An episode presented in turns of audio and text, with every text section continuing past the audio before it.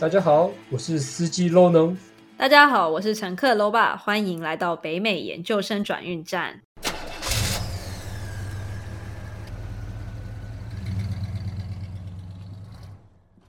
本节目由 NASA 与邱氏基金会赞助播出。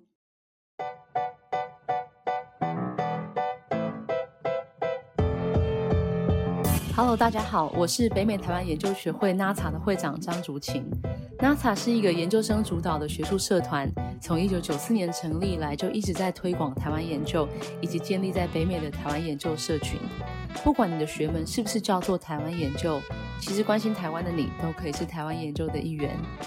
我们明年的年会是七月在 Washington D.C.，主题是 Taiwan Studies in Application。这个题目是为了回应有越来越多的研究生希望自己的学术内容是有用的，但怎么样才是有用？要怎么样有用？而我们要怎么理解自己的价值呢？邀请大家一起来分享你的看法。不管你正在学术这条路的什么阶段，都很希望 NASA 可以成为你的一些陪伴和支持。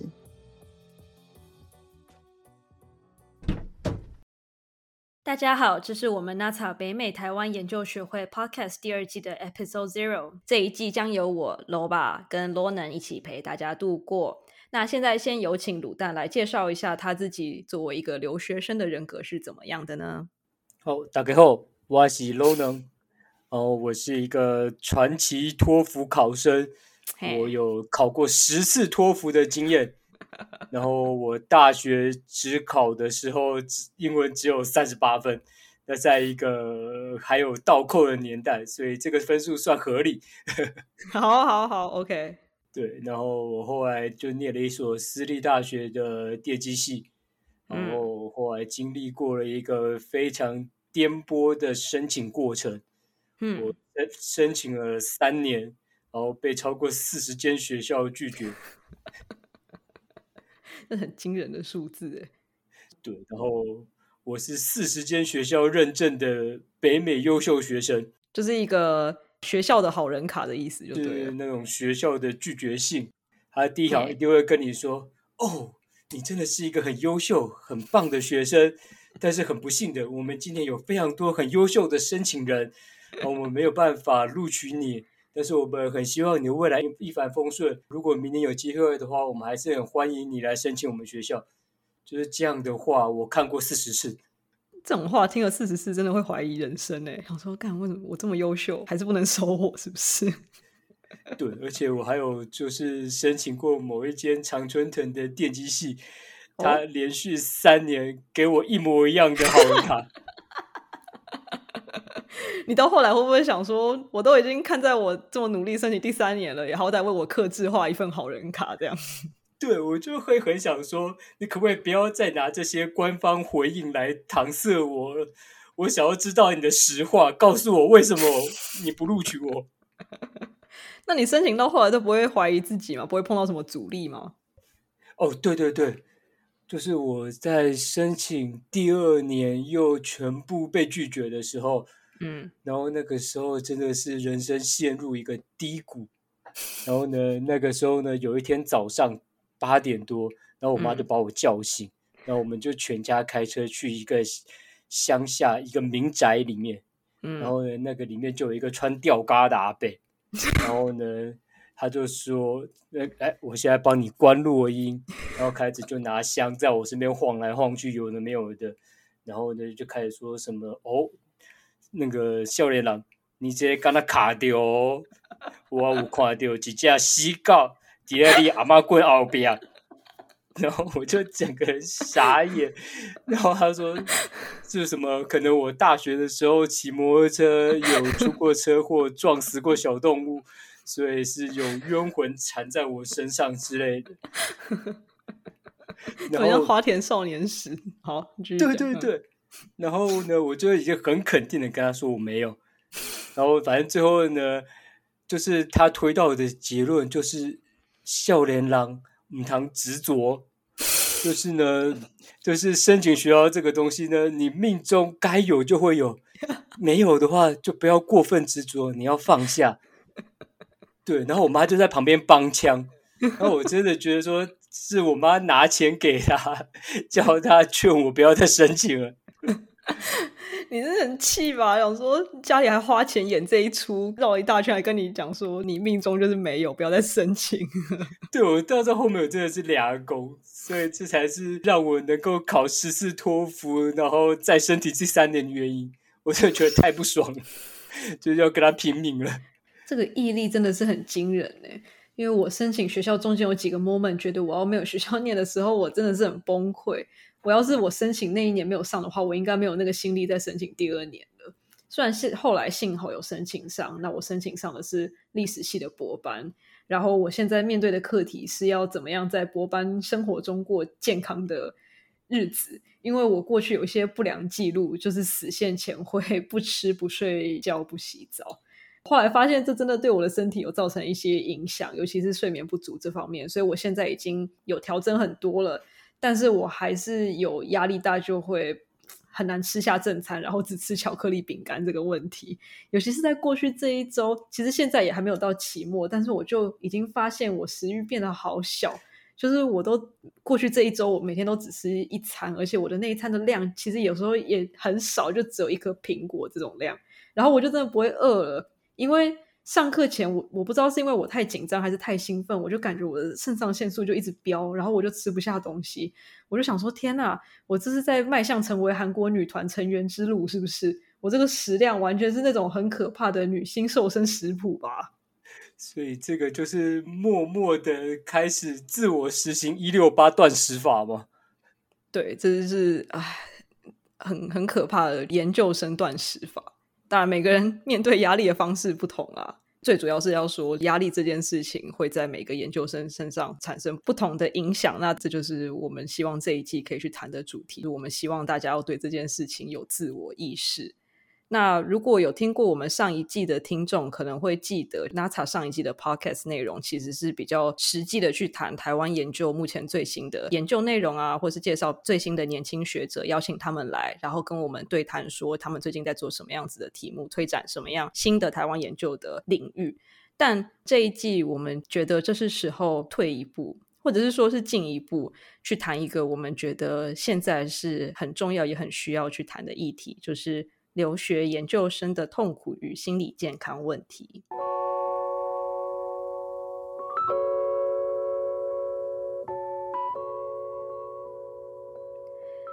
我们两个其实都不是心理智商方面的专家，所以这个节目并不是要从专业智商的角度去提供给各位观众很适合的意见，因为我们没有这方面的背景。然后我们想要谈的很多学术界的焦虑来源的问题，其实都非常的根深蒂固，所以我们其实也并没有觉得我们可以提供什么非常及时雨的对于这些学术结构问题的解方。所以，我们希望我们能做的事情是透过我们自己，还有周围许多人的切身经验，从研究生的观点去谈我们对于学术这条路上的各种反思，还有挣扎。还有告诉各位正在吃屎的研究生们，你们并不孤单，大家都在吃屎。真的，这个就是我们做这个 podcast 这一季的主题，最想要跟大家传达的一个讯息，就是你们并不孤单。这就是我们想要做这个题目很重要的一个原因，就是因为我们觉得学术界的心理健康问题应该要更受重视，而且这个受重视的意思就是说，它不应该只停留在各种私人对话之中。比如说，就是如果你想要去念研究所，或者想要念博班，想要走学术的话，我想大家很多人可能就是会跟周围有经验的老师或者是学长姐。询问大家的相关意见，那因为你只能从你周围比较认识的人去问起，所以你听到的答案很可能会根据每个人的经验不同，有不一样的回答。我觉得大家应该常常会听到一些类似的论述，就是到底什么样子的人才适合念学术？那在这些对话之中，你可能会很常听到一句话，叫做“念学术是一条很孤单的路”的这种论述。那的确，我我不否认这件事情，因为念学术的本质到后来就是你会钻研一件非常细的事情，是可能整个领域只有你一个人，可能 maybe 还有你的指导老师懂你在做什么东西，而且你会需要很大量的时间去写作，还有自己去思考一些东西，所以这个论述本身是没有错的。但是呢，这个论述有时候会反过来变成好像是在要求说，一定要懂得孤单的人，你你你的个性本身一定要是一个很可以忍耐孤单的人才可以念学术。但我觉得不一定是这个样子啊。应该是说，念学术这条路有一些很本质的问题，导致他很容易变得很孤单。所以，我们应该一起来想，怎么样可以互相帮忙，让让这条路上不要这么孤单，而不是反过来去要求说，进来的人一定都要可以承受这个孤单才可以进来，你懂吧？就是当这个结构本身有一些问题的时候，我们应该是可以去想说，我们怎么样可以互相帮忙，然后互相想，就是我们要怎么样产生更强的连接，或是 solidarity 去互相克服这件事情。那我觉得。我们这个 podcast 的这个主题就是这样子的一个尝试，就是我们希望能够借由创造这样一个公开讨论学术界的心理健康的问题的这个空间，让大家知道说你不孤单这件事情，就是我们的第一要件。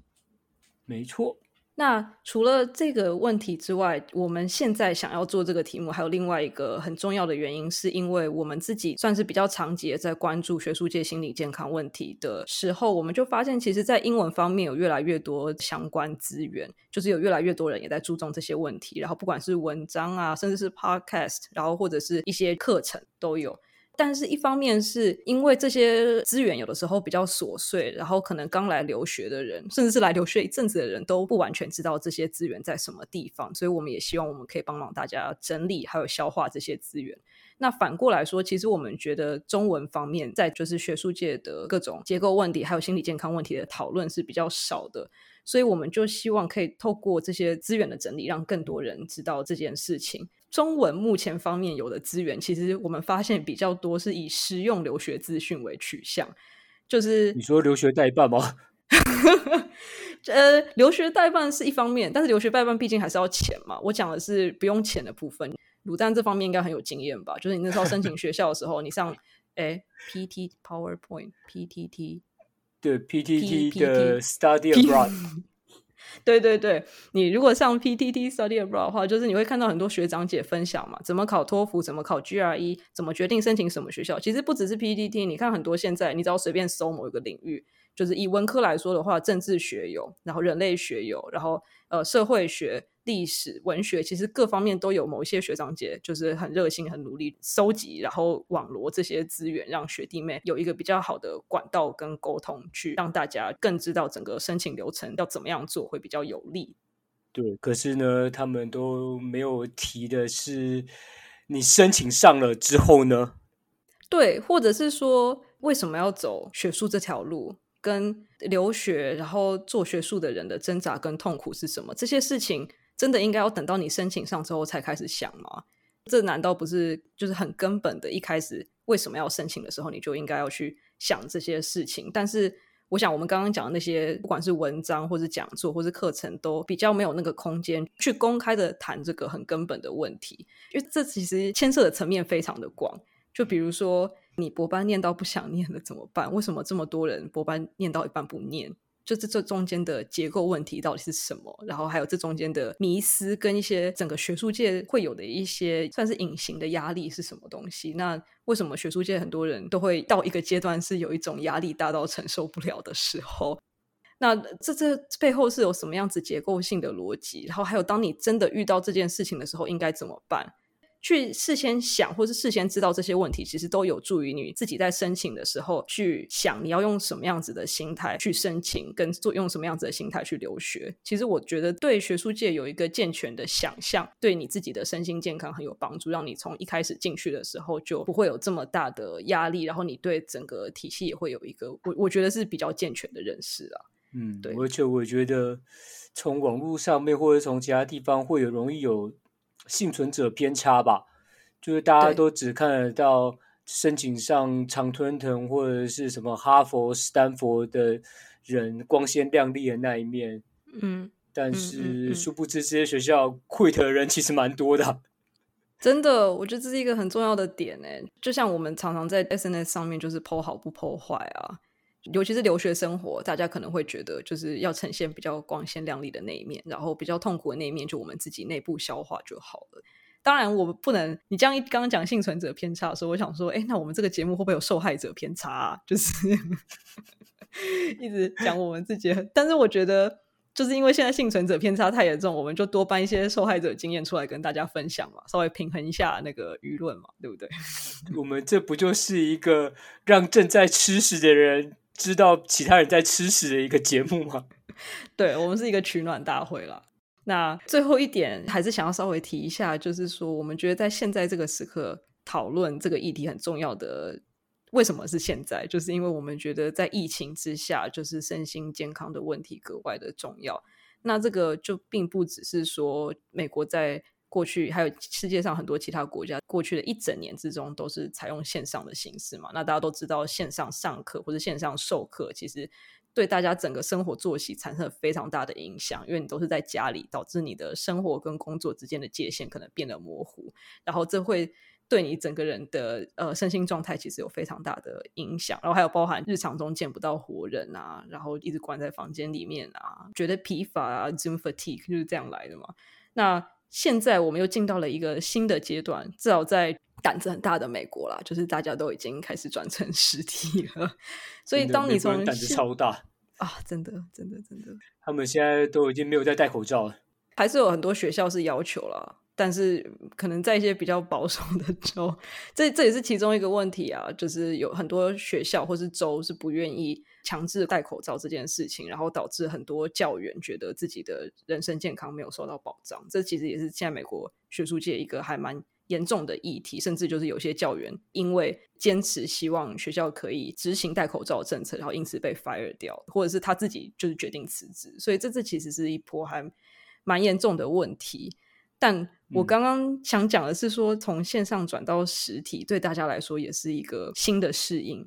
因为看了一整年呃虚拟世界 中的人，然后突然之间全部回来，然后而且重点是，像是我们学校是有强制要戴口罩在教室里面，所以是一个在大家戴口罩，然后有点呼吸不过来的状态之下在上课。然后这就会第一天就是前几个礼拜上课的时候，我觉得周围所有人都觉得。这一切非常的 overwhelming，就是实在是太多了，怎么全部一次回来这样子？这反而会有另外一种适应上的问题。而且呢，在疫情期间，其实蛮多教授或学校，他们其实至少在北美，他们会采用比较松的 grading 方式。嗯，B 校我们就是有一个 grading system，就是只有 pass or fail，没有什么 A B C D，没有这种东西。嗯。嗯，所以老老师对学生的要求也相对的比较轻松点，大家就觉得哦，好吧，我们现在疫情期间供体时间，嗯，但是呢，现在大家觉得说，嗯，疫情结束了，我们就应该要磨刀磨了一年了，该砍人了。真的，我觉得这点真的很重要，就是在疫情的时候，大家会觉得是你知道非常时期、非常手段，就像你讲的供体时间，所以我们。可以用一种比较包容的态度去看待整个学术界的生产这件事情，但我们现在因为回来了，所以有一种事情好像要回到正轨的泡泡，有一种错觉，但其实没有啊。我们我们周围还是有很多禁令，然后我们刚刚讲的那些学术界里面的学生或是教员对抗各种他们觉得不太合理的校园疫情措施所产生的问题，都还是很实际的在发生。但是因为我们现在已经回来实体了，就是有一种好像事情要慢慢变回正常的这种氛围。所以就会导致你讲的，好像就是大家就会有一种期待，是你的学术生产力应该也要回来了。但其实这个期待，其实有时候也会造成大家另外一种压力。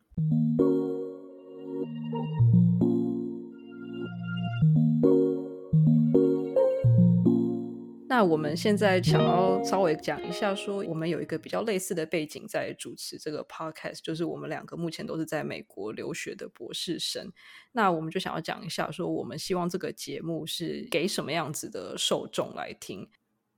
但是也不一定只针对这些受众。对，当然所有的人我们都很欢迎来听我们的 podcast，然后来跟我们互动。对，没有错。就是因为我们有对受众有一个设定，当然是因为我们自己的背景所能触及到的范围，跟我们能以什么样子的议题为中心去谈是有限的嘛。但是就像卤蛋讲的，我们当然是希望这些议题，然后还有讨论可以触及到更多我们其实一开始没有预想到的地方。但就是作为一个出发点，因为我们两个都是留学美国嘛，所以我们自然很多谈论的经验其实都还是以。美国为主，就是这个我们还是有自觉，我们是以美国中心，所以我们并不是说这个经验完全适用于其他的地方，但是我们还是认为我们所谈论的这些议题跟其他国家的留学生，甚至是在台湾走学术的研究生是有一定的帮助的，因为我觉得还是有一些共通的地方，尤其是对其他的留学生啦，虽然每个国家的情况不一样，但是只要你离开台湾在留学的话，你就变成当地的非母语者。然后你就会是当地的少数族群或者是少数人种嘛？大家心里的孤单是一样的。没错，就是当然每个情况不一样，但是都有孤单这一点是一样的。所以我们还是希望我们可以讨论的一些东西，还有我们的陪伴是可以扩展到美国以外的地方。那另外一点就是我们两个的背景有一个很大的差别，就是我是文科，然后卤蛋是理科嘛。呃，通常我会说我自己是工科。因为理科的世界实在是我无法触及啊！好，对不起，我的错。对，这是文文科的人的错，我分不清楚 工科跟理科。你这个简直就像是分不清楚史莱哲林跟雷文克劳之类的差别一样，不能接受。好，好，好，对不起，我我的错，我的错。好。那因为我们这个节目之后的某些议题上的设定，其实还是以文科的经验为主。但是因为我们毕竟卤蛋是理，对不起，工科出身，所以我们还是会希望呢，可以透过卤蛋的视角来稍微分享一下他作为一个工科背景的人。因为我自己是念历史，所以我对我们周围的一些小比较近的游戏的结构还是有一些了解。当然有很多。很根本的方法论上的不同，但是我们在一些学术结构，或者是至少在美国啦，这些进程上会碰到的一些问题，其实还蛮类似的。但跟卤蛋聊的时候，就发现，哎，工科的世界真的差很多。所以我们也希望，就是透过我们对谈的过程，可以稍微提供一些火花跟不同的视角。包括我也觉得，就是在北美理工科的教授在指导学生的方式上，跟文科很不一样。对，这真的是 很我我也是听了之后才发现，原来有这么不一样。好，那我们就希望把这个精彩的内容留到之后的节目跟大家来分享。那最后，因为我们两个都是博士生身份嘛，所以我们分享的经验当然是以博士经验为主。但是我们也想要强调说，我们也不觉得就是我们分享的东西只限于对博士生有用。因为我们相信，对于就是想要走学术的硕士，甚至是大学生，我们相信这些资讯还有这些经验都会有一定的帮助。然后我们也相信，对于刚结束博士班，然后刚进入学界，或是结束博士班之后决定不进入学界的青年学者，或者是还是对学术界有兴趣的人，都还是有一定的共鸣，可以去做连接。对，希望我们两个就像一锅卤味一样。陪伴各位正在他乡求学的学者们，真的，这就是我们两个其实呃想要取这个名字很大的一个寓意，就是因为我们觉得我们做这个节目来提醒大家身心健康的重要性。但是，因为老实说，我们也意识到我们没有办法为这些很根深蒂固的结构问题提供解方嘛，所以我们对这个节目最大的期待就是我们可以做到陪伴这件事情。就像卤蛋说的。就像卤味之于台湾留学生一样，就是你会卤一整锅，然后吃个一个月，吃一个礼拜到一个月，然后一直回锅不停的卤它。我想大家应该都有这个经验吧？没错，对，那就希望我们作为卤肉还有卤蛋，可以在接下来的几集之中陪伴大家。那今天也谢谢大家收听 Episode Zero。如果大家有什么想要跟我们说的话，或是很希望我们做的主题，也都欢迎大家留言或者是私讯告知我们。那就请大家敬请期待我们的第一集，我们下次再见，拜拜。